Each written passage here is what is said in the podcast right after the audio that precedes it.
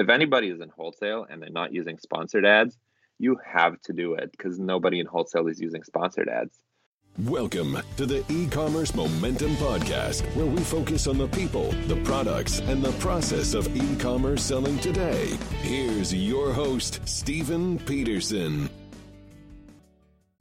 Yeah, this is going to be a good episode. Um, hey, just wanted to jump in with a couple things. There's a couple notes about some things going on with Andy and myself at our warehouse, some opportunities to work with us. I'm going to get them in a second. But first up, man, i have got to mention uh, something. I, I, hope you saw this.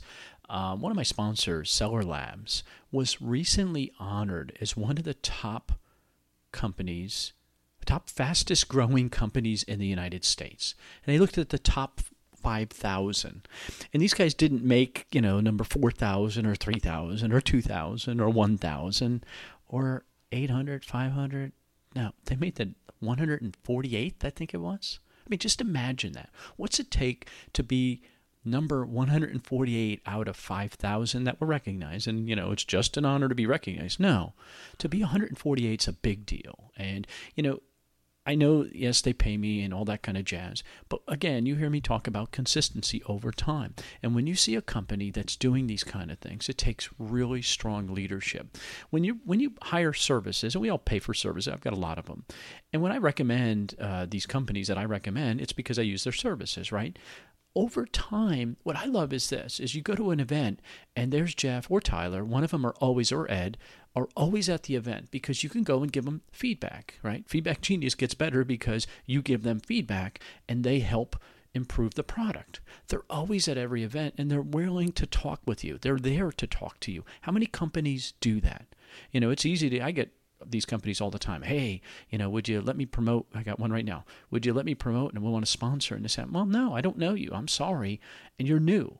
Now, maybe you do have the best company, but again, I'm looking at over time. And again, for Seller Labs to be recognized across the country, and that just to make the list of 5,000 is a huge deal, but to be on number 148, that's a really big deal. So, you know, Jeff Cohen, uh, Brendan Checketts, um, and um, Hank. Sorry, guys. Um, it's just so exciting for me. The leadership that you guys have put together for this company, um, it's phenomenal, and it just says something about you. So I, I 100% salute you. So I just don't want to miss that. That is such a big deal. Um, that's why I think you should be with Seller Labs. Look at all the products, scope, right? Ignite. Take a look at uh, Feedback Genius. All those products that they have, right? They're doing advertising. All that stuff is there to help you. But again, they're going to be there next year. And I think that's the thing you want to remember. How many companies have we seen come in and go out because they moved on to the next thing, cryptocurrency and all the rest of it? you know, and I don't fault them but that's not the kind of company you want to be with. You want to be with a company that's going to be here for the long haul, that's going to help build that brand that we're all trying to build, and then help you take it to the next level. So, Seller Labs, well done. I applaud you. Very, very cool. Um, another big one with one of my sponsors is Gaye Lisby's group. You've heard me talk about it. It's Q4's coming, um, all that kind of stuff. But what's very cool is she's now given me a special two week free trial. We're the only ones who have it you get a free trial if you're interested in a sourcing group, daily product find. Um, and I'm going to have an announcement in the next week or two with a special bonus thing that you get if you join. But try, sign up for two weeks, try it, and then sit back and say, is my business better off? Am I in a better position for Q4? And my theory is this have a strong Q4 to get the cash flow so you can build next year's business. You should be building next year's business. How are you going to do that? You need the money use this as an opportunity. I just think it's phenomenal. So it's um, you go to amazingfreedom.com forward slash momentum hyphen arbitrage. Yes, it's a mouthful. Amazingfreedom.com forward slash momentum hyphen arbitrage and you get that two weeks free. It's phenomenal. And last but not least, I don't want to miss uh, Karen Locker's solution for e-commerce. She's doing listings for me this week uh, for all these new um, private label products we have going up, and it's unbelievable. You know, I just send them to her with some information, and boom, they do it. They test it. Now, here's a better example. There was a, a, a listing. It's a wholesale account that we have, and um, I said, "Hey, could you get these four or five photos added on?" Um, now I didn't deal with Karen. I deal with some one of her team members, which I have my own, you know, assigned person for my team, which is phenomenal. And she was like, "Hey, Steve, I'm having trouble. I'm waiting for them to link or whatever." She followed through, and then eventually she said, "Oh, Steve, go take a look. They're up." That kind of service is what I'm looking for, and that's what I get from Karen's Locker's team. It's solutions for e-commerce, solutions for e-commerce um, forward slash momentum, and you're going to save 50 bucks, and which is great. And it's 50 bucks every month from there on out. Okay, and so consider that. And if you have uh, any questions, whatever, message me um, or message Karen. But solutions, the number four, e-commerce forward slash momentum. And man, I just love, love, love the service. So back to Andy and myself. So what we're doing at the warehouse, we have a couple things going on. So we have we have our fifth client coming aboard. Now, we're not a fulfillment company. We're not in that world. We just have some storage space and some relatively lower cost. And the good news is we're only an hour from AVP. So if you send a lot of material to AVP, it's it's very convenient here because um, it'll check in usually that day or the next day. Um, but we have a loading dock so we can handle pallets and we ship out by the pallet. That's the way we prefer to do it. Um, but we have a couple openings. If you're interested in working with us, we're not interested in doing any um, RA or OA. We just we can. We're just not. We don't live at that warehouse, right? Um, but we can work, uh, especially for pallets, containers, and stuff like that.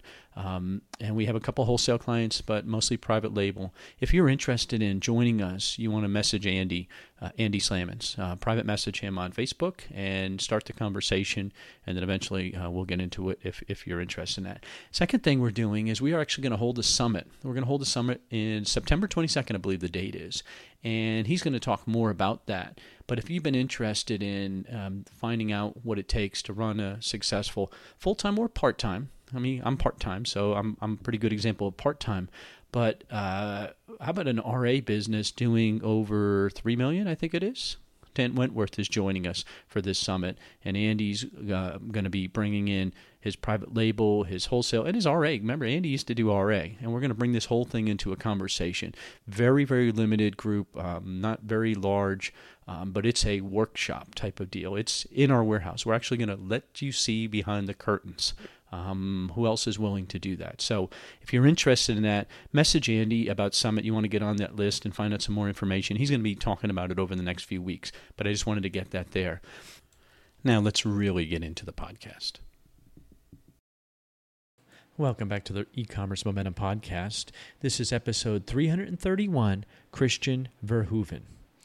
Man, oh man, for a young guy, we got wisdom. The dude's got wisdom. He said something, and call, when we were done with the call, he said something to me afterwards. We were talking about, you know, um, designing that life. I'm all about that, right? And when you hear what he does, and then when junk happens, how he's able to just let it roll off, I think there's a real powerful lesson. And this is only a 31 year old kid to me. I have a son older than him.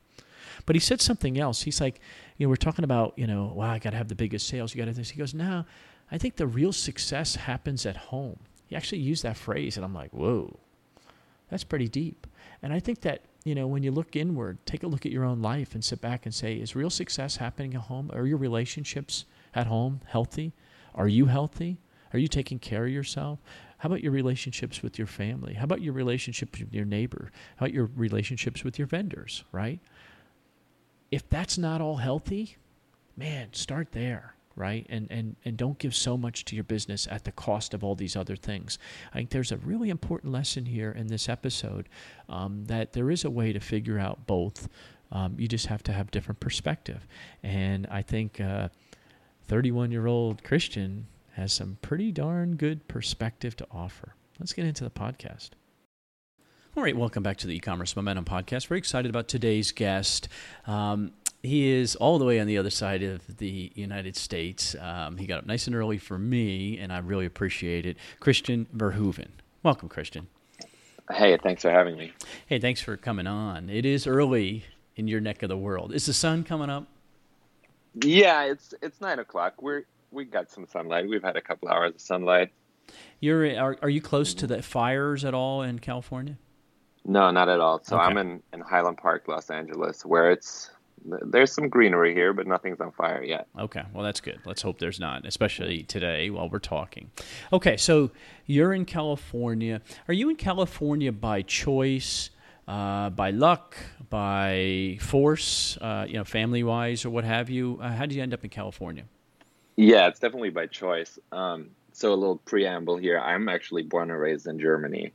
Um, and I say that as much for background as as a little preface because th- there might be a time where I'm gonna pronounce something a little bit wrong, or I'm gonna take a second longer to find the right word. Eng- English is my second language. Uh, so yeah, I'm in, I'm in California. I'm in Los Angeles very much by choice. I moved to the United States about seven years ago. At the Um, age of what? Uh, it, it was 24. Okay, Yeah, so I'm 31 20 now, so 24. Wow, 24. All right, that's that's a Mm-hmm. pretty good age to move over. Yeah, and that's it was a.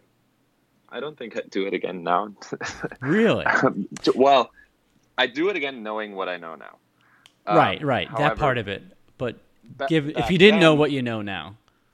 Exactly. Back then, um, I literally sold everything that I owned, and I came to the U.S. with with two duffel bags, and and that was it. And I actually literally started out as a dishwasher uh, in a in a restaurant kitchen. Were you going to be an actor? I mean, what was the dream?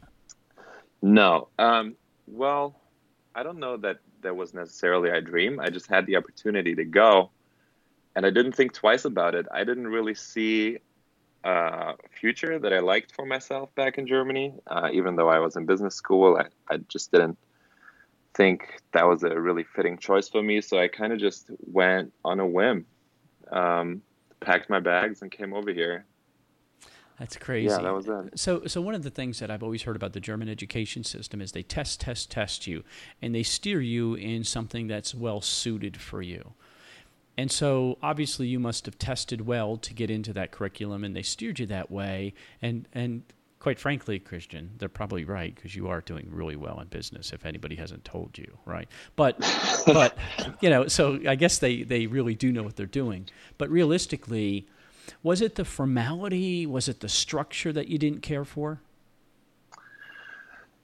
Yeah, possibly. I, I'm not sure what happened. I, I always describe it to some people as something just clicked. The first time I came over here, I, I, I realized there was a whole another way of being that was Ah. that I felt much more comfortable, and So- I- so I never it's- looked back. It's a so when they put you in that track, they normalize you for that track, right? So everybody's kind of I hate to use this negative term, but like a lemming. Everybody's the same, similar. Maybe that's a better way to say it. Yeah, definitely. So they the way that it works uh, actually is that after elementary school, however you test, you go on into uh, one of three secondary schools. There is the well, yeah, basically depending on your grades. Uh, I had very good grades in elementary school because I was a, a reader from a very early age, so that made things really easy for me. Um, and then later on, um, after you go to what's it's called the gymnasium, it's silly, but that's kind of the higher higher tier second level school. Um, you can go on to university. Now, I actually dropped out of high school at, and I, I think 11th or 12th grade, uh, and went Girl into work or for a little music? bit. Girl or music? Music, actually. music. Yeah. I knew there was one of those two. It has to be one of those two. Yeah, I was in a band then. Uh, we were touring quite a bit. I, I was working on the side, uh, and I I picked up college a little bit later. Yeah. Well, you were more than in a band. I mean, it was more than just a little band, right? I mean, you ended up. I mean, you, got to see a lot. No, it was definitely a little band. So it was me and three friends from school, uh, and it was a hardcore punk band. So it was all like 30, 40 second songs, a lot of screaming, a lot of blast beats, and it was very, it was little. We toured a bunch. It was all German language, so we only toured German speaking countries. I think with one exception was the Netherlands. Um, and we we did have a record, but I think it was limited to 500 copies. So it was very It's still Very cool, dude. I don't care. You, s- underground. you still have. I mean, that record. Do you have a copy of it? I have like three copies here. I didn't have one for a long time, and then somebody told me I'm not sure if it's actually true that it became somewhat of a hot commodity on eBay Germany. So I went to our bass player and secured like three more records, not to your bet. resell, but just to Yeah. have. Yeah, that's cool. One day. Uh, so, what do your parents say about this? So they say, "Wait, you're dropping out of school to do what?" And you're going to scream in, in German, and you're going to be. Uh, I don't know what that thing. Something beads. I didn't know what that was. Right. Oh, it's just very fast drumming, Oh, okay. beats. Okay. Yeah. Yeah. So that doesn't sound. As a dad, I'd be a little concerned. Uh, what do your parents? Oh, I'm say? sure they were. Um, it was not only that, but also right about a year after I dropped out, I moved away from my parents to Berlin. I grew up in um, in a small town between Cologne and Düsseldorf, more of the west side of Germany, uh, and I moved to Berlin when I was 19 or 20. Um, also for the music, but also because I thought you know there was a little bit more action for a late teen, early 20s young guy. Not sure, especially a punker. I mean, that's that's the scene. Right? yeah, definitely. Um, and yeah, they were a big concern, I guess, but um, you got past it. We got past it. In the end, everything worked out. I think there was definitely a time where being further away from my parents helped our relationship along because the time that we would spend together, we would have to make it count and have it be positive time. Well, that's a that's a very good lesson. Um, you you almost appreciate them from a distance more than you would when you see them every day. Kind of, I mean, to be honest, as, as, guys, we take it for granted. I mean, that's fair. Definitely, yeah, mm-hmm. definitely. And so, oh, sorry, yeah. I didn't mean to stop you there, but did no, you blow okay. their mind when you said, "I'm going to go, I'm back"? Oh wait, I'm going to California, Dad. yeah, um, my dad was okay with it. He was a little bit more of a traveler when he was younger too. Uh, obviously, he was you know, a bit disappointed, but uh, we all knew technology at that point would make it a lot easier to keep in touch. My mom, I kind of dropped a bomb on her, but but she came around to it. She's actually going to come visit me next month, so that'll be nice. So this is uh, this they see as positive. They see uh, Christian coming into himself because you didn't go to California to join a band. You went there to wash dishes. How'd that play? right. Um, so I was in business school when I when I moved over. Still, it was a like an online school, mm-hmm. uh, so I was just doing assignments and everything from my computer. Um, and I became a dishwasher. Actually, when I first moved over, I was in New Orleans for a year because I thought that's a city that's busy with the service industry. I can find a job there easily at a restaurant, which is something I had done before and I wanted to do again. Um, and then, yes, slowly it kind of came into myself. So from a dishwasher, I became a line cook. Um, at some point later, um, realized cooking was what I wanted to do for you know the time being, and that's when I also dropped out of business school. Hmm. Um, but since the cooking pretty quickly became a real career for me, that's when really I think both my parents realized I'd found my way. Hmm. Did when you look back, I mean, you know, look, looking as you're traveling through your life mentally backwards, right? I think we all retroactively look back. Do you see mm-hmm. this was a natural course for you? You were destined to end up there at some point. Yeah, I think so. Hmm. I I couldn't imagine my life turning out any other way.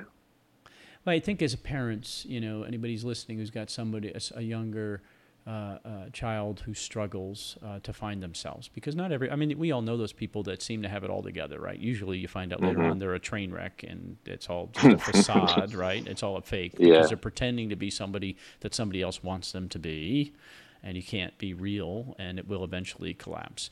But when you see that i mean i think that that's the thing is you just love them and you love them where they are and eventually they push their way through. And christian's a good example of that. Okay so you go there you're washing dishes. What were you trying to do on the side? I mean were you thinking music? Were you thinking maybe a little acting maybe something or just girls beach surfing nice weather not berlin not rain not not, not that i'm sure they get beautiful you know certain times of year too. But no, so acting never was in my head. Actually. Okay, so acting so, wasn't going to be it. You're a good-looking guy. You could pull that off. I'm not sure. I think the accent would would get in my way, and okay. also the tattoos probably. Yeah, that might be an issue. Yeah, well, it depends on. Um, hey, if it was Sons of Anarchy, you never know. I mean, it could have been, right? yeah, definitely. The motorcycle helped. Yeah. Um.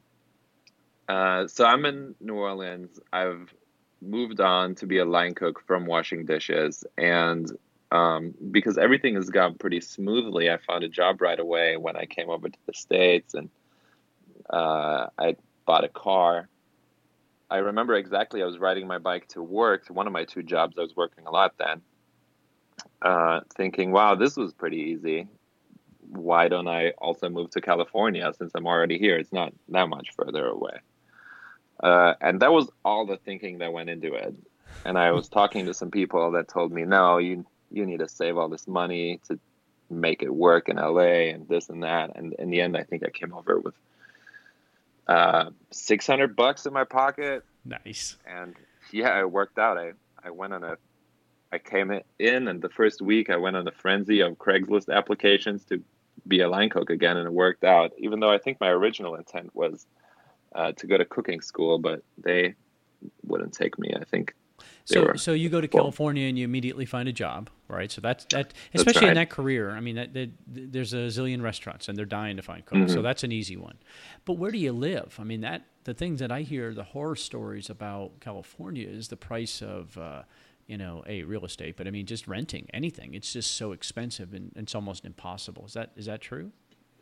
Yeah, that's true, and it's more and more true then I used those 600 bucks that I had to live in a room for the first month um, that I had found through my old roommate in New Orleans. So it was more of a personal connection there. And from there on out, I, I kept moving on.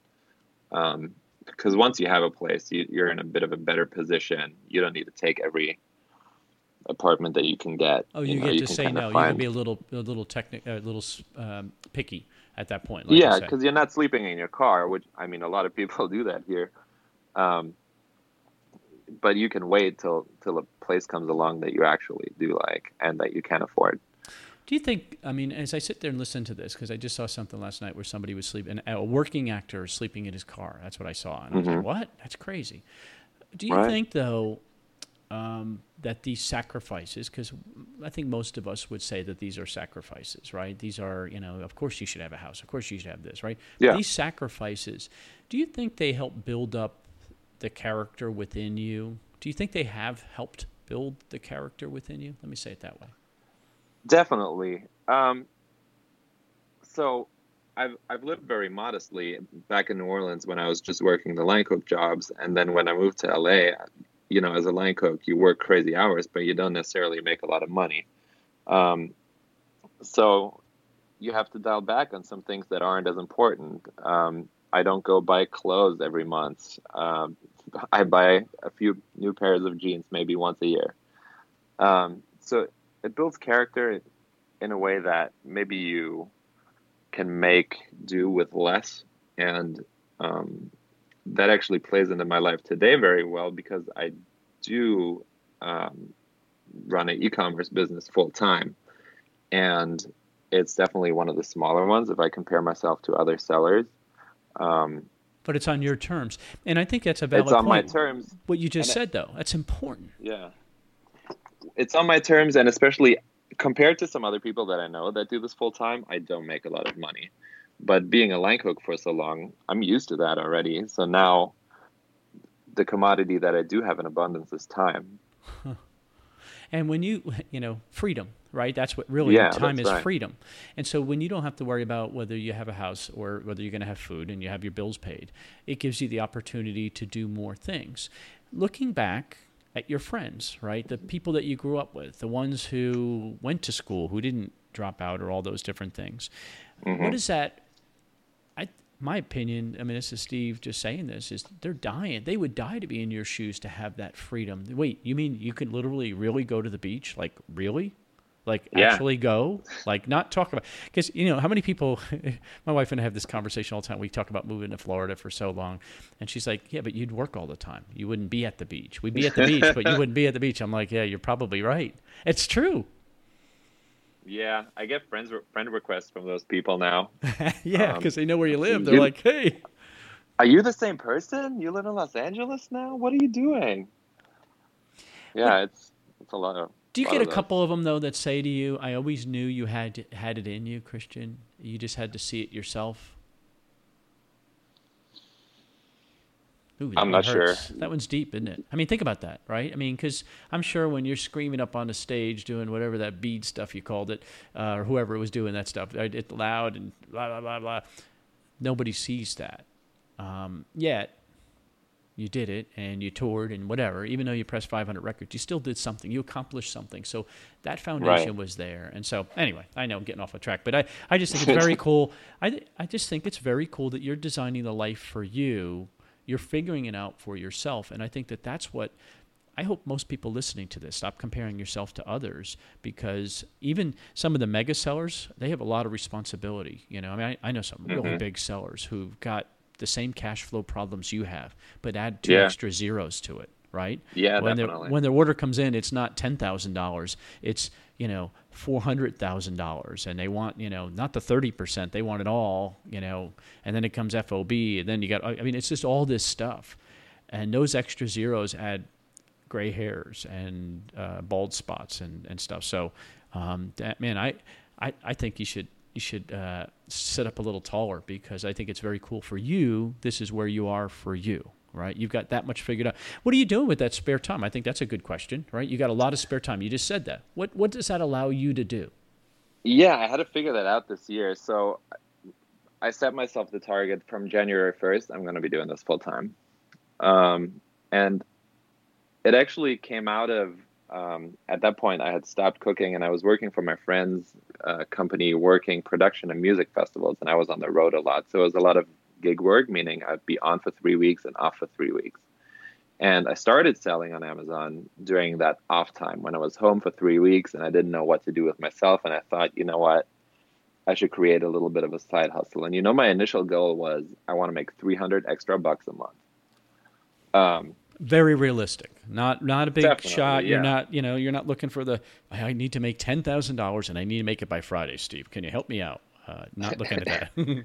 exactly. So it was small goals from the start um, because I was kind of just hanging out at home, not really doing that much uh, with my free time. And now that I'm doing it full time again, I again I don't work that much. I I uh, have it down to maybe two or three hours a day. So I had to figure out what what to do with my time. Um, I bought a motorcycle last year.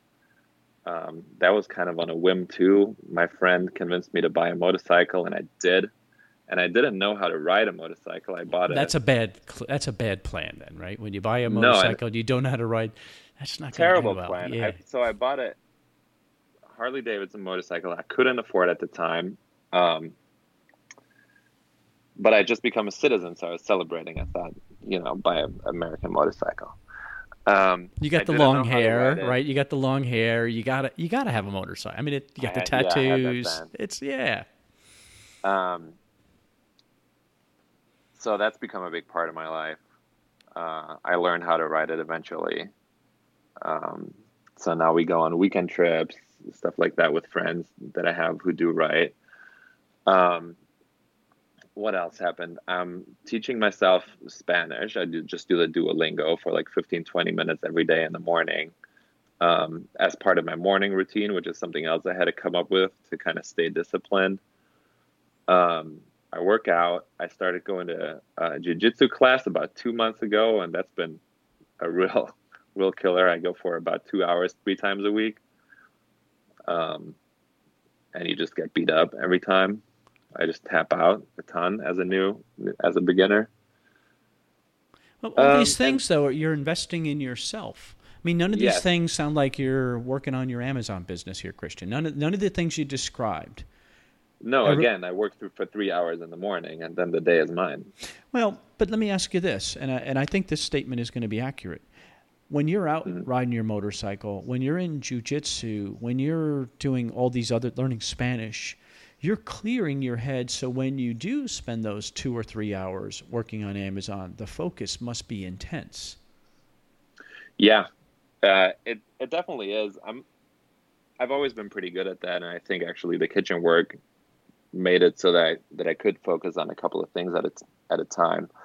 Um, I have my to do list, and I knock it out every day without any distractions. Sometimes I add a few more things. And that's it. Boom. That yeah, Okay, I so have- let, let's talk about this because I think people are going to sit here and say, "Whoa, wait a second. This is a relatively young guy, young to us. Uh, those Mhm. of my age, Steve is nodding his head, um, who's got an Amazon business, is successful, uh, successful enough to live, right? You don't you don't have side hustles anymore, correct? yeah, that's correct. Okay, and yet you're learning Spanish, you're riding your motorcycle, you're hanging out, you're taking jujitsu several times a week, um, and you're eating healthy because you stay healthy. I, I could t- say that having met you. I mean, all those mm-hmm. things, this has given you this freedom by design, by intention. So let's talk about intention. So now you're, are you 100% private label now? No, um, I actually started. Well, I started doing doing I did one RA run and I hated it. I was peeling off labels in my kitchen, and you're I, like Andy Slamans. Oh my yeah, god! Five minutes it. in, this isn't it. This is awful. Yep. So I did online arbitrage with a prep center where I didn't have to touch stuff, and that was always my big thing. I don't want to touch any inventory.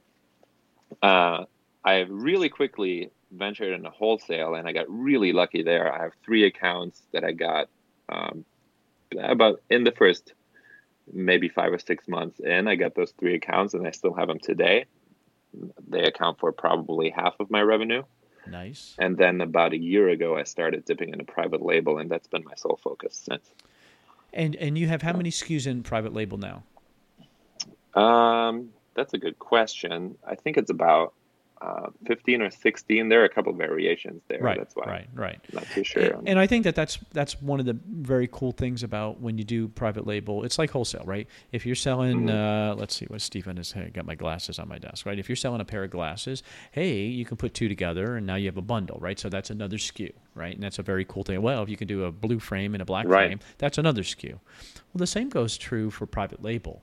Um, and I, I that's one of the one of the cooler things I think about that people who are doing wholesale or doing private label really need to start figuring out. Instead of chasing the next product sometimes they should be looking at what could they bundle in with their product to help build out their SKU count.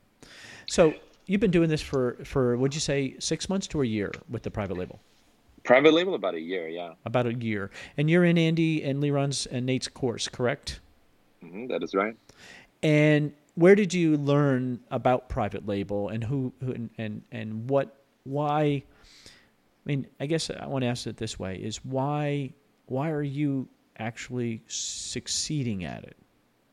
I mean, is it is it because you're an outlier and you you're disciplined? We're back to you working in the kitchen, or back to you with good grades because your ability to focus. Um, is it your ability to learn from others? Are you inquisitive? What, what is it that's giving you the ability to succeed in it?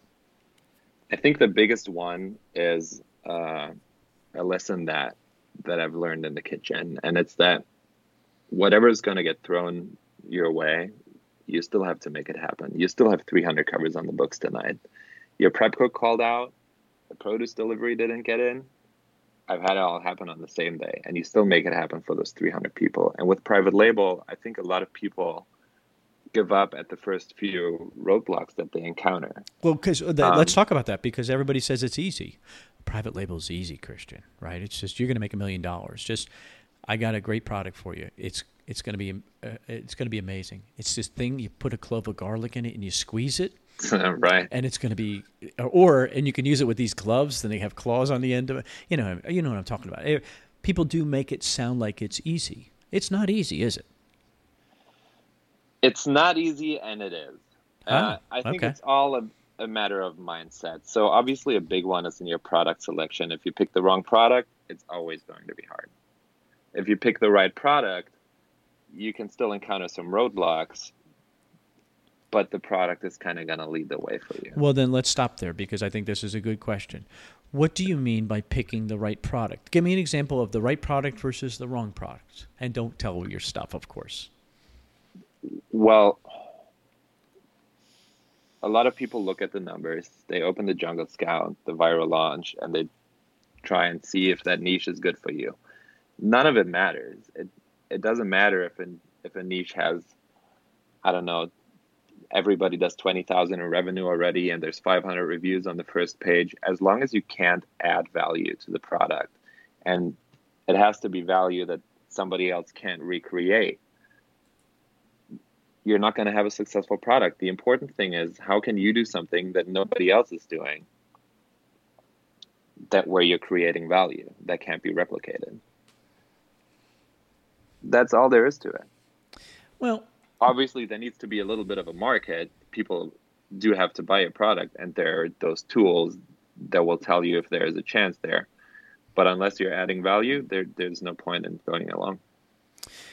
And so, adding value. So let's give an example. So let's go back to my garlic press example. So, mm-hmm. and, and, there are still people selling gazillion of garlic presses and successfully. Right. I mean, they're outliers. Um, there's a, a, Facebook lady uh, who can teach you how to use Facebook viral campaigns and make a, a, a crazy video, and she'll sell through 100 million garlic presses successfully. So there are outliers there. But what would be adding value to a garlic press, for example? What would go through your mind? What would immediately you start thinking like? You were a kitchen guy, so this should be a good one for you. Yeah, people always ask me about the kitchen stuff, but all the good tools already exist, in my opinion. Um, oh, the necessary tools. I think I think that, that there are a lot of cool things that I see. I saw somebody with some kind of scissors that chops vegetables or whatever. I'm like, that's bullshit. Nobody's going to clean that thing. That's not necessary, right? So I, I agree with right. you. I think it, like a knife, you can improve a knife, right? It can be better, right? But it already exists. It can be cheaper. That's one for a knife. Ah. They're all very expensive. Okay, so um, that's one thing you can do. All right. I think in the kitchen, the the important one is once you have a tool like a garlic press or an avocado slicer or what have you that only has one function, uh, it's no good. Every kitchen, every useful kitchen tool has more than one function. Oh, and so give me another example of a useful kitchen tool because I, I, I heard you say so a garlic press. You're right. That's it. I don't think I've never heard of anybody using it for anything other than a garlic press. Right. So the 90% of all kitchen tasks that you need to do, you can do with your knife. If you have a nice 8 inch chef knife with a heavy blade, that's your garlic press. You slam it down in the garlic, the garlic is crushed. Now. So a knife is something that. that. has multiple use. Okay, so that's a good example. Yeah, okay. of course. All right, and so and then you can differentiate differentiate a knife by weight, by price, by design, by edge, all that kind of stuff, right? Right, but again, there's there's kind of a 80-20 at work here. You with one eight inch chef knife, you can do 80% of the things that you need to do in the kitchen when it comes to knife skill. Um, you don't need tw- a knife block with 12 knives in it that all have a different function. Again, a bread knife is nice to have. A paring knife is, ni- is knife is knife to have. Yeah, it's nice to have. Um, but the eight inch chef knife is all you need and so, so spending a lot of time developing those things, you're not really adding value. Okay, all right. So that's a good mm-hmm. that's that's a good example. All right, so I want to add value. So here I got a water bottle sitting on my desk. Right. Okay, another example, a water bottle. Right, there's a million of them out there. Um, everybody tries one. Um, there's not been a lot of advances in the water bottle world uh, lately right? Um, right. So, what's an opportunity to add value for something like that? Well, it's a good question. The, I think the there are some obvious uh, added values to some things that we don't see. I think a good example of that is I'm sure a lot of people have heard of the um, putting wheels on a suitcase, which we didn't come up with until the 80s. Yeah, that's a good one. Um, so the, I might not see it. Somebody else might. Somebody else might look at a water bottle and and realize there's this really obvious thing that we need to add that we've just somehow forgotten about. Okay. Um, All right. So when you're saying for private label, that part is easy because I mean it's easy when you think that way. I guess that maybe that's the right way to say it. What? yeah, it's not easy to add value. I think that's actually one of the hardest things. But once you have your product, that nobody else can replicate where you've added the value in a way that nobody else has before and there is a market for it obviously you need to identify a product that has a market the rest will come the rest is easy hmm. when you think now like where you're at um, you're one year into it um, you had relatively early success with wholesale, like you said. You got into it mm-hmm. um, and it worked, and you're still with them, and, and that relationship sounds pretty solid. Um, and now, when you elevated to private label, how difficult was it for you to make the transition from thinking like selling wholesale, selling other people's products, to selling your own products? Um, I think it was a little bit of a step by step learning, right? So first of all, you you need to think about products in a different way because you're not looking at products that are already successful where you're just jumping on a listing. You need to imagine your own product in a competitive marketplace where you're actually competing with other products instead of other sellers. Um, but I think it, it goes a little bit the other way around. I started doing wholesale and then went into private label. And then I realized, man, I really should have had this private label education first. So for anybody who's looking at wholesale who doesn't know anything about private label, the skills that you pick up learning private label are incredibly important for wholesale. Um, so again, we're talking about adding value here. Anybody can call up a brand and say, "Hey, I want to sell your products. Please sell to me," and then you're supposed to provide them with a value prop. And after learning about private label, you know what a successful listing looks like. Right, you know right. Writing them a check is work. not a, writing them a check is not value prop. Right? Yeah, just no, buying, saying, "Hey, isn't. here, my money's good." That's not going to add value to them. Yeah, short term, yeah, they got paid. They, but that doesn't solidify the relationship. I think that's very important to to hear that. Hmm. Right. So I called brands and I said, "Hey, I want to sell your product." Um, and they agree to it. But now I could call a brand and say, I want to sell your product. This is what I can do for you. I can run sponsored products. I can run headline ads. I can run paid traffic from Facebook. I know how to do that. I can optimize your listing. Here's a keyword that should be in your listing already that's not. Those are things that you learn doing private label. Hmm. And so by learning that, it when you think back to your wholesale business, how much better is it a year later than what it was a year ago? Do you know what I mean? Oh, Question wise, like flow, workflow wise, and, and benefits. It's incredible. So I've applied all those skills. Back then, I had the wholesale account. I jumped on the listing and I price matched. And again, I was really lucky. It was good to me. Today, I've learned all those things, um, and I can approach the the wholesale clients that I already have, and I say, "Hey, how about we launch your product in Canada or in the UK, which is something that I've done now. Um, I've improved the the photos. I've had new photos taken for wholesale products. I've enrolled my wholesale products into sponsored ads, which if anybody is in wholesale and they're not using sponsored ads, you have to do it because nobody in wholesale is using sponsored ads. Uh, your return on investment on just using sponsored ads for wholesale will be incredible. Yeah, but wait, nobody's making money in wholesale, Christian. I, I, we should pause to let you know this. There's no money in wholesale. It's not going to cool. happen. Nobody, because the, the, margins, there's no margin there, right? There's just not enough value there. You're saying, right? Not true. I think it's becoming more and more, like you said. Um, I definitely think it's possible to make money in wholesale still. Um, but you have to work relentlessly. You have to be calling brands all day until you find those unicorns. But yeah, I was going to say though, that's name you know name anything where you don't have to work all day. I mean, name anybody doing the four hour work week. I don't I don't believe it. Right, and and and don't get me wrong, I appreciate that you're putting in fewer hours, but you're putting in fewer hours now because you put in the time before. I think that's a very accurate statement. Fair. Not for e-commerce, I wouldn't say. Really? Like I said, with wholesale, I got super lucky, and I wasn't calling brands all day. In fact, I've well, called... but you can earn a full-time living just with those That's three true. wholesale accounts. Yeah, so, so right. I guess to scale it to a certain thing, I mean, you've got to, you're going to pay the dues sometime, and so at some point you're going to put the effort in. So I, I don't think. I mean, to me, I think anyone. I mean, we've got friends. You and I both know people selling millions, many millions of dollars Mm-hmm. doing RA. I couldn't do it. I mean, that's their thing. Right. That's their lane. OA. We all know tons of people. We know people who Right. are the masters at tactical arbitrage or price checker too. They're masters at it, right? Right. Or we, or I look at Dan and Eric who are launching their wholesale course right now. Those guys, they're the real deal. They've hit it. They have a good program. It's very solid. It does work.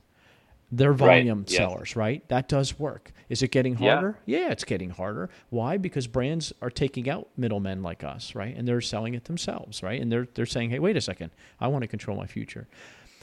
Private label as we started this part of this this segment here was basically you're going to hit roadblock after roadblock after roadblock after roadblock. And they get easier as you go along, but they're still hard. So I, I think Yeah. all of it's hard. Um, and I, if you had a retail store, I'd be selling the same thing. I mean, can you imagine back to back to working in a restaurant. As you talked about all those people that called off, that's hard. Yeah, it certainly is. But you know, you just have to have a mindset to make it work. So and push through it, as you said label, earlier. Right. If you're in private label, there's a couple of things that that have happened to me this year. Uh, I got hit by the new Trump tariffs. Ooh. People are complaining in the Facebook groups. Okay, you know what? Are you going to stop private label now? No, you adjust your business and you move on. Well, if you get hit by those tariffs, I mean, this is Steve's thinking, right? So let's just say it was an mm-hmm. iron tariff. Let's just say you're bringing in, I don't know, I don't have anything iron in my office. You're bringing in uh, scissors, and it was hit because of the steel tariff because you sell stainless steel scissors or whatever. Right. Isn't everybody hit by that tariff? That's what I'm saying. Right. So I agree that your scissors are not going to be as competitive today because you only have six cases in your house where somebody else has six pallets in their warehouse. But at some point, right. there is a point where everybody has to raise their price at some point, right? Yeah, exactly. Okay. All right. So you have the same experience. That's what goes through my head. I mean, it sucks and it's awful, but as long as everybody has to pay it, I mean, yeah, in the end, who's paying for it is the consumer. Right, right. You're going to pass along that. I, I, I, saw that with cars. Oh, they're absorbing some of the car costs. Well, that's because they have so much fluff built into that stuff. Of course, they can absorb it. But at some point, they're going to have to raise prices because they need bonuses and stuff, you know? yeah. All right. So you got hit with the tariffs. Uh, you didn't curl up. You pushed through it. Right. All right. What else happened? Did I see you have a shipping problem or something at one point? yeah, um, I launched a new product. Uh, actually, I launched three new products around the same time. I placed all those orders right after Chinese New Year. It took a while to produce, um, and one of them is small and light. So I realized, you know what? Let me split up the shipment. I'll put half of it uh, on a plane and half of it on a boat, so that I can start making those sales and get some of the money back. Now, I've had nothing but problems with that shipment.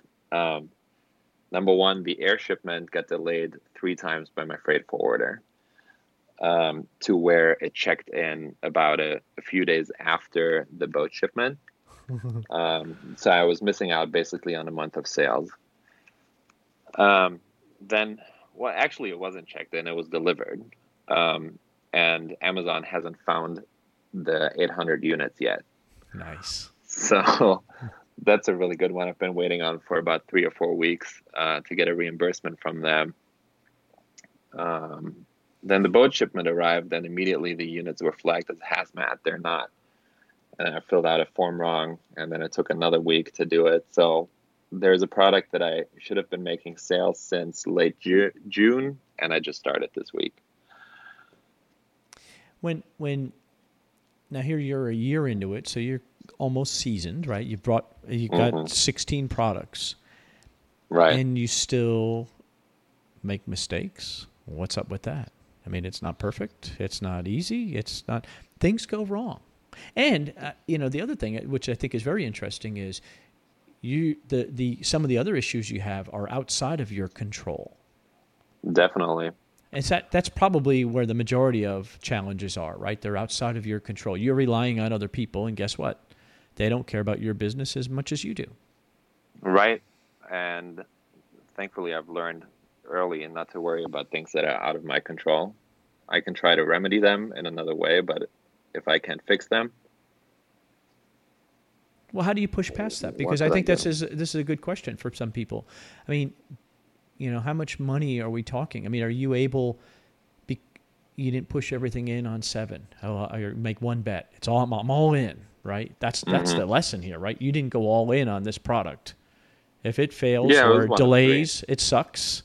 It hurts. I'm sure it's painful. Cash flow is always a big problem, especially now. But you're still eating. Yeah, definitely. Um, I mean, what can you do? You you try and roll with the punches. Now, I think because of what happened with the shipment and a few other things that were again out of my control, now I'm not gonna hit my yearly goal, which is a revenue based goal, so it's kind of silly to begin with. Um, but at the same time, I heard this in a recent Tim Ferriss podcast where somebody was talking about goal setting. am I going to be disappointed now that I'm not going to hit my goal that I've arbitrarily set for myself? it was a high goal to begin with, and I'm going to shoot just under it. Should I be sad now? I, my answer is no. I always think of Grant Cardone. He yeah. says that he's like, do a 10x, and then if you only did half right. of it, man, life's still pretty stinking good, right? I mean, think about that. Yeah, that's how I feel exactly. You're still riding your motorcycle mm-hmm. this weekend, aren't you? You're still going to be taking your Spanish lessons, and you're still going to do what you want on your terms. I think I think finding a way to handle that. Well, let me say it this way. I think because of all those extra things that you're doing by investing in yourself, it allows you to roll with things. If you were so busy where, you know, 20 hours of every single day was sucked up, when this mm-hmm. stuff hits you, it could collapse a person. You know what I mean? Yeah, you touched on something interesting, really. Um, now I have my Amazon business, and if things go wrong with it, it hurts. But at the same time, I have some other things that that are distracting me from it. So maybe I had a shipment that where 800 units got lost. At the same time, I just finished a book this week I made some real progress in jujitsu where I learned a new move, or I got a new a new set of rims for my motorcycle. You just kind of you got to balance it out. It's the same as you said with a shipment. It, I didn't put all my money in in one product. It's like perspective. time into one thing. Yeah. It's like perspective, right? Mm-hmm. We always say this. I mean, God forbid somebody in your family gets cancer, everything stops. All rules are off, right? Everything. Right. it's amazing what can get done when something when it has to get done. So, I, I think it's very healthy, and I think there's something for people to listen to that section again. The reason that he's able to kind of let that challenge roll off his back, and I'm not saying you're happy about it, and it's a big issue, and you got to figure it out, is because right. four or five other good things happened in your life why? Because you were there to notice it. I think that's part of the problem. And, I'm and this is Steve talking to Steve here sometimes. Is mm-hmm. we're so busy. We create so much. We we recognize busy as being successful, and yet it's just noise. And so stuff is flying past us. Our kids are getting older. Your mom gets another year older. She didn't get to see you this month. You're going to see her next. You know what I mean? All that stuff just flies by you, and right. you're not present. And so therefore you never get to enjoy it. Oh, your mom coming has got to be a big deal for you. I mean, it's got to be a big deal. it is. It sure is. I'm gonna have to get a cleaning lady. Yeah, you better get that done. She's gonna be looking, right? Remember that. But uh, but here's the deal, though. You're gonna be able to be present with her because true. of this. Yeah. No, it's very nice. Actually, um, when you said something about you know, God forbid somebody in my family getting cancer. I went through a similar thing, um, not with cancer, but my dad, uh, about six or seven years ago, was diagnosed with Alzheimer's at a fairly young age. He was 65 at the time. Um, by the time that uh, he needed more of my attention, I had created this business for myself where I could go back and take care of him. Hmm. No, um, do the through the very the two one or two last years of his life. Oh. Wow. All right, it just gave me the chills. My whole body's giving me the chills right now. That is amazing, but by design, Christian. All this stuff, you know, this stuff doesn't just happen. Uh, you talked about it when we first started talking. Is you got to, you know, take action and, and just it gets stuff's going to get thrown your way. Your ability to move forward with it, I just think, is so powerful. So, yeah, certainly. So you now, um, and now that even means more about your mom coming, knowing what I know now. That means even more. I didn't realize that. Mm. Wow. Um, this is probably a whole bunch of people are sitting there saying, "Man, how do I find this? How do I, how do I get to this point in my life? I've got all these other outside responsibilities." you made, I go back to the beginning of our conversation, you made a whole bunch of personal sacrifices you know, mm-hmm. to get to this point. You lived minimal, and it sounds like you still live mm-hmm. minimal, right? By choice. Somewhat. It, I think in certain aspects, yeah. Yeah, and so I mean, what's your advice for people who are saying, "Man, I want that, Christian. I want what you have, which is, I mean, I've got this business, but it's this giant machine. I got to keep feeding the machine. I must keep adding product. I must keep sourcing product." What's your advice? Well, again, I, I think I'm in a very lucky position where I travel light, um, and I mean that in life. So, I oh, travel light in life. Ooh, I like that. Ooh, that's a good one. That's a merch shirt for somebody something? who wants that. That's a good one. Yeah, I don't have kids. I don't have a mortgage. Uh, my motorcycle's paid off. Um, I don't have too many clothes in my closet. Like I said, I when I was 24, and that was just seven years ago, I sold all of my belongings and came to the states with two duffel bags. Now I've recouped some, you know, personal property, but I've been in that position where I could go back to that point and it doesn't scare you because you survived and you know i mean I, I just think that there's a lesson here. You know we add so much clutter to ourselves. We put all that responsibility upon ourselves. When it comes back down to it or let's make it even worse somebody's kid is sick. Everything stops you know. All of a sudden uh, why can't yeah. it stop then? Why do you have to wait for something awful to have it stop? If you really want to make a change listen to what christian's saying. You can make that change. Um, I, I think it's very cool. And again you're not the biggest seller. Mm-hmm. Right, and there's some guy who's going to be like, Steve, ask him what his sales. I don't care what his sales are. Yeah, He's I'm living a life.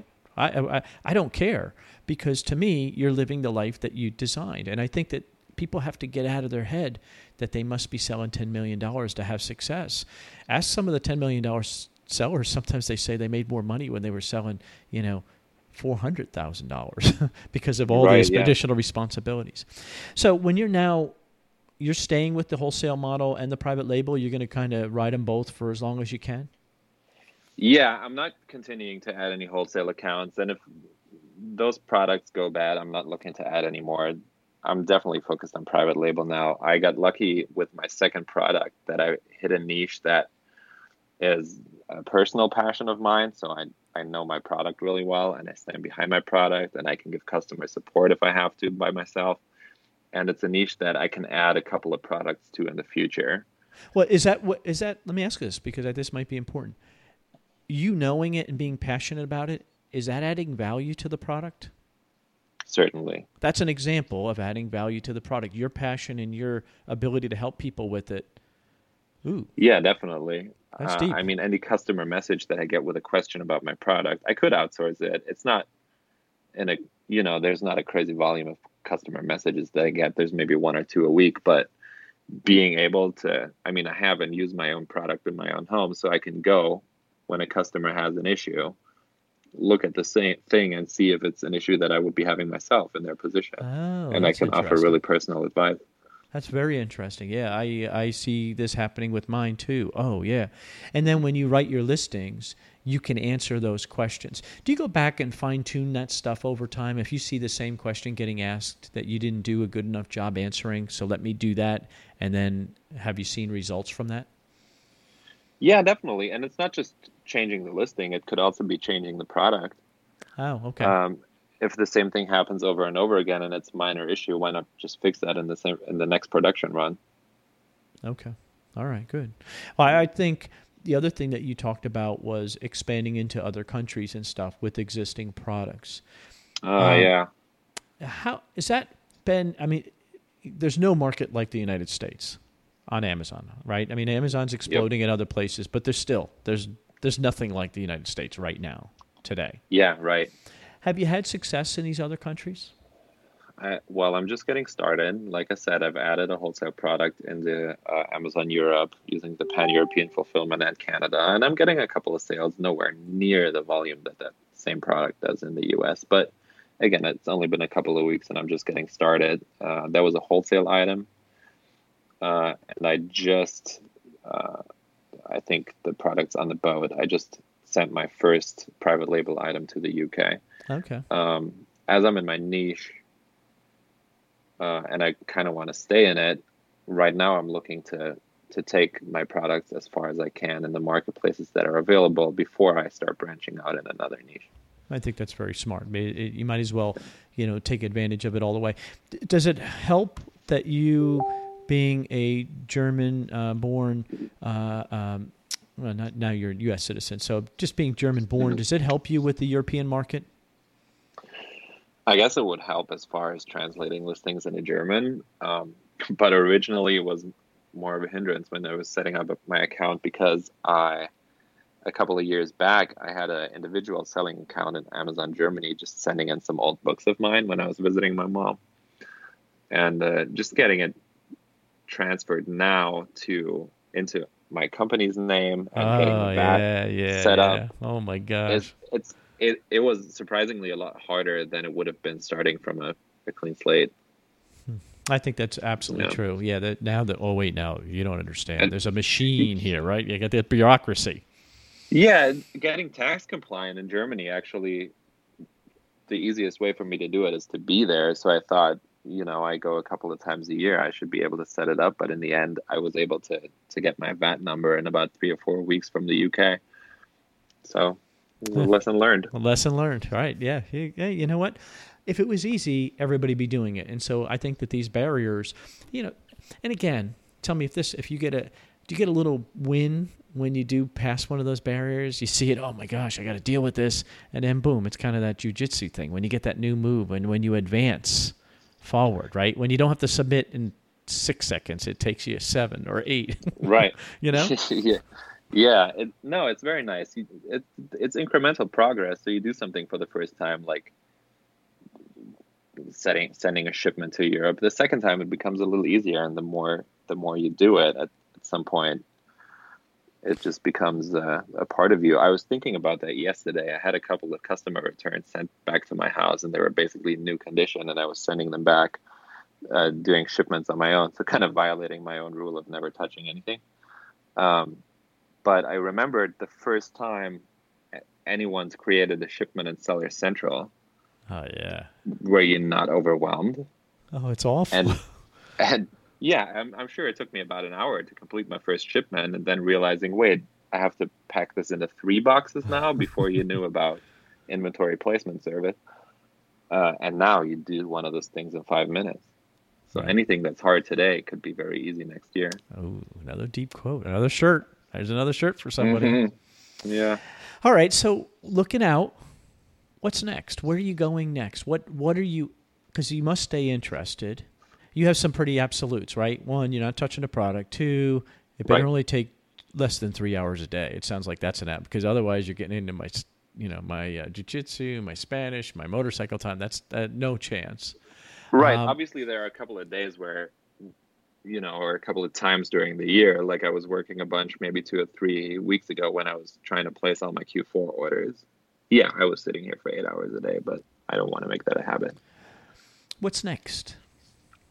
Next, uh, I have a couple of goals that I still need to crush in Q3 uh, before we, we go into Q4. Um, You're running out of time, Uh, dude.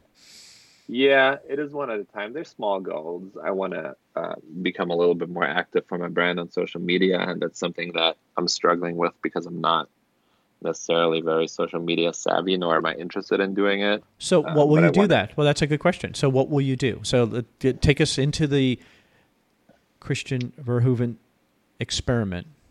What will you do? Yeah. Hmm. So the way that I We're going to hold you to this. So, this is uh, you're putting it out there. This is it. Tell us Okay, how you're so going my to approach goal- this. My goal for Q3 again, it's a very small goal. I want to have an active social media account for my brand on Facebook and Instagram, and I want to average about two to three posts a week. That's for Q3. A- after that, we'll see where we can take it from there, if it even makes sense to continue. But I think that's where where I want to be going with it, and the way that I want to do it, because I don't want to be doing it every day, is hopefully that I can concentrate uh, on social media for about an hour or two a month, gather gather all the posts that I want to be creating over the next few weeks, and set it up on a schedule. Uh, I'll be tapping into a personal resource of mine, which is my girlfriend does social media for a fashion company in downtown Los Angeles, so she is very savvy there. Um, and once I get closer to setting up my system, I'll be talking to her more about some best practices. And so then you'll just you'll have a plan, right? And say, okay, Mm-hmm. there's there's you know 20 weeks left, and okay, two a week, so that's 40 posts. these are the subjects I plan on covering, and then start developing them all in small bite-sized pieces. I think that's very practical, very simple Right. advice, uh, manageable. It doesn't sound overwhelming when you said it that way. Yeah, again, I like I did when I started out with Amazon in general. I like small goals that are achievable, and that will make a difference. When when I was looking at making, I just want to make three hundred bucks extra a month. That was achievable, but once you hit that, you kind of get the ball rolling. I love that. Set small, achievable goals and travel light in life. Man, those two.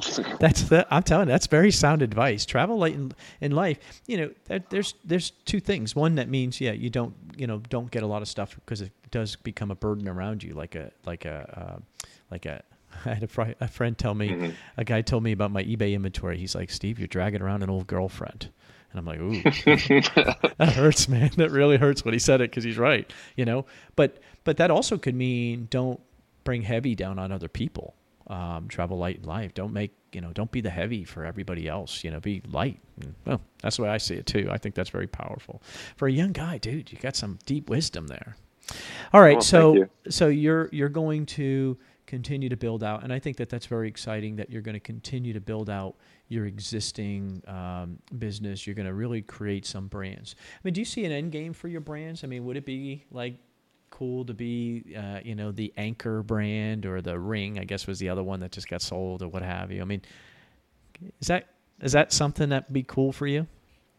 Yeah, I think, and I think that's a bit of my overarching goal for next year. I do want to become that that cornerstone brand in my niche. Um, uh, I was listening to this on a podcast somewhere. So if you're talking about phones and you you're trying to buy an iPhone on Amazon, you don't go to Amazon and you type in cell phone with touchscreen. You type in iPhone.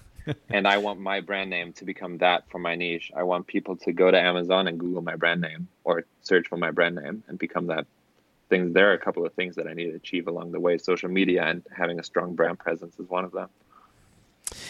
One uh, uh, one thing I want to get from you is context. So if somebody has a follow up question, I do want to ask you about this because I, you you said something that I had not heard from somebody else about private label going back and using it on wholesale. I think that's a very powerful statement. I've not thought about what you said. I mean, I take it for granted because I get Andy's stuff. You know, I've been in it forever Right. for free. He's a sponsor of my show, so and and we share a warehouse, so I- I'm very fortunate that way. So I just take it for granted that I know all that stuff. But you're absolutely right that there is an opportunity, um, and his group is free to join. Amazing Freedom is a free group to join. Yes, he's a sponsor of my show and blah blah blah. I get it, and he's one of my best friends, so I get all that.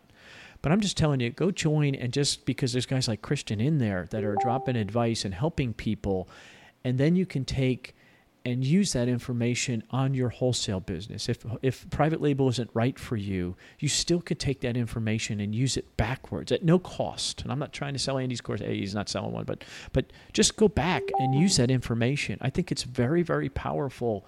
Um, that you pointed that out. I had not heard anybody say it that way, um, and I think that's really, really strong. I'm, I'm going to talk to Andy about that tonight because I just think that that's so powerful. Um, that's such an opportunity. So, if somebody has follow up question, what's the best way to get in touch with you, Christian?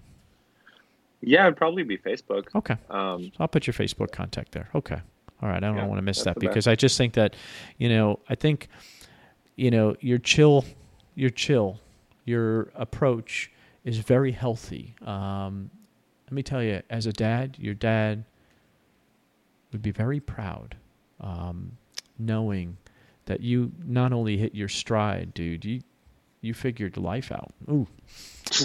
I'm telling you. I know it sounds corny, but I'm just telling you. Hey, I'm just telling you. Most 31 year old single guys do not have that part together. Do not have that part together. So uh, I mean that, and and you know it sounds corny, but I'm I mean it as a dad. I'm just telling you that. Um, that's very very cool. All right. So the goal of this podcast is to help people move forward. You know, you you have not gotten stuck, or you've pushed past stuck. That might be the Right. better example because you, I'm sure you've gotten stuck. What's your advice for people to get to get forward, to get moving, to keep this thing going forward? What's your advice? I think you do a little bit every day. Um, I think the best way to go about it is to set a goal, whether it's a big goal or a small and achievable, it doesn't really matter. And every day, do just a tiny little bit. And that, I mean, that tiny little bit every day, it'll compound. There's a book out there called The Compound Effect by Darren Hardy, and he talks about that, right? So, you know, doing half a push up every day, eventually you get to a full push up, right? And then you get to two and three, right? That's the same concept, right? Just those small incremental improvements over time, that small step towards that goal. I, I wrote down about those small achievable goals that you talked about earlier. I think that, that mm-hmm. those small wins, they, they do snowball, right? I mean, they do give you a momentum there. Yeah, they definitely do. Dude, and, it is. And oh, go ahead. Not just that, I, I think they they add possibilities. So if you, oh, I, I guess we'll go with another example. Um, I forget what it was, but I think I had some goals for when I moved to the states first. I I thought in the first few months I needed to uh, buy a new computer because I sold my computer as well. I was supposed to ideally find a girlfriend. That was the romantic in me, and then buy a car in the first year. And those were pretty small, achievable goals. And I made them all happen. And then having the car and the computer uh, allowed me to move to LA. And uh, oh, so those small goals opened up other doors and other goals you didn't even think about. Oh, yeah, exactly, dude. You're 31. Mm. You're not supposed to be this wise. Very good. I don't know. Why is the right word? Uh, uh, you know what? I think it's. I think it's. It's a good point. Um, they open up, and sometimes you learn what you don't want. Right when you hit that goal, you're like, "Ooh, that sucked. I didn't like that." Okay, check. Yeah, yeah, definitely. Right, that's a win. I don't do that again. Okay, dude. Uh, it's very cool. Um, it's very cool to see what you're doing. It's very cool to watch. Um, to get to peek in and see how well you're doing. Um, I'm very impressed. I'm impressed with the life that you're just, I, am telling you, there's a whole group of guys, we're in this diet group together, and there's a whole bunch of this topic will come up about that you're focused on all these other things. And so when this other junk happens in your life, it just flows right off. I'm telling you, there's a lesson there just listening to that for us old dudes. So very, very cool. Man, I, I wish you nothing but success, Christian. Thank you so much. Hey, thank you very much. What a great, uh, great guy. But I mean, what a great uh, as a dad, I mean, I, I know it sounds corny, but I'm just sitting back and thinking to myself, man, well done, dad. Well done. You got it in him. You didn't think it was going to happen when he's banging on the stage doing whatever that drumming thing they were talking about. I still don't know what he meant by that, but it sounds loud, uh, screaming and all that kind of jazz. Um, but he figured it out. It was that stuff got put into him by somebody somewhere and so, well done, Dad. Um, very, very cool story. Um, it's very cool that his mom's coming in and that he's going to be able to spend the time with her because he's designed his life that way. I really hope that you find the life that you want. I really hope that you take the time um, because the real success starts at home. Remember that. The real success starts at home. ecommercemomentum.com, ecommercemomentum.com. Take care. Thanks for listening to the e-commerce momentum podcast. All the links mentioned today can be found at ecommercemomentum.com under this episode number. Please remember to subscribe and like us on iTunes.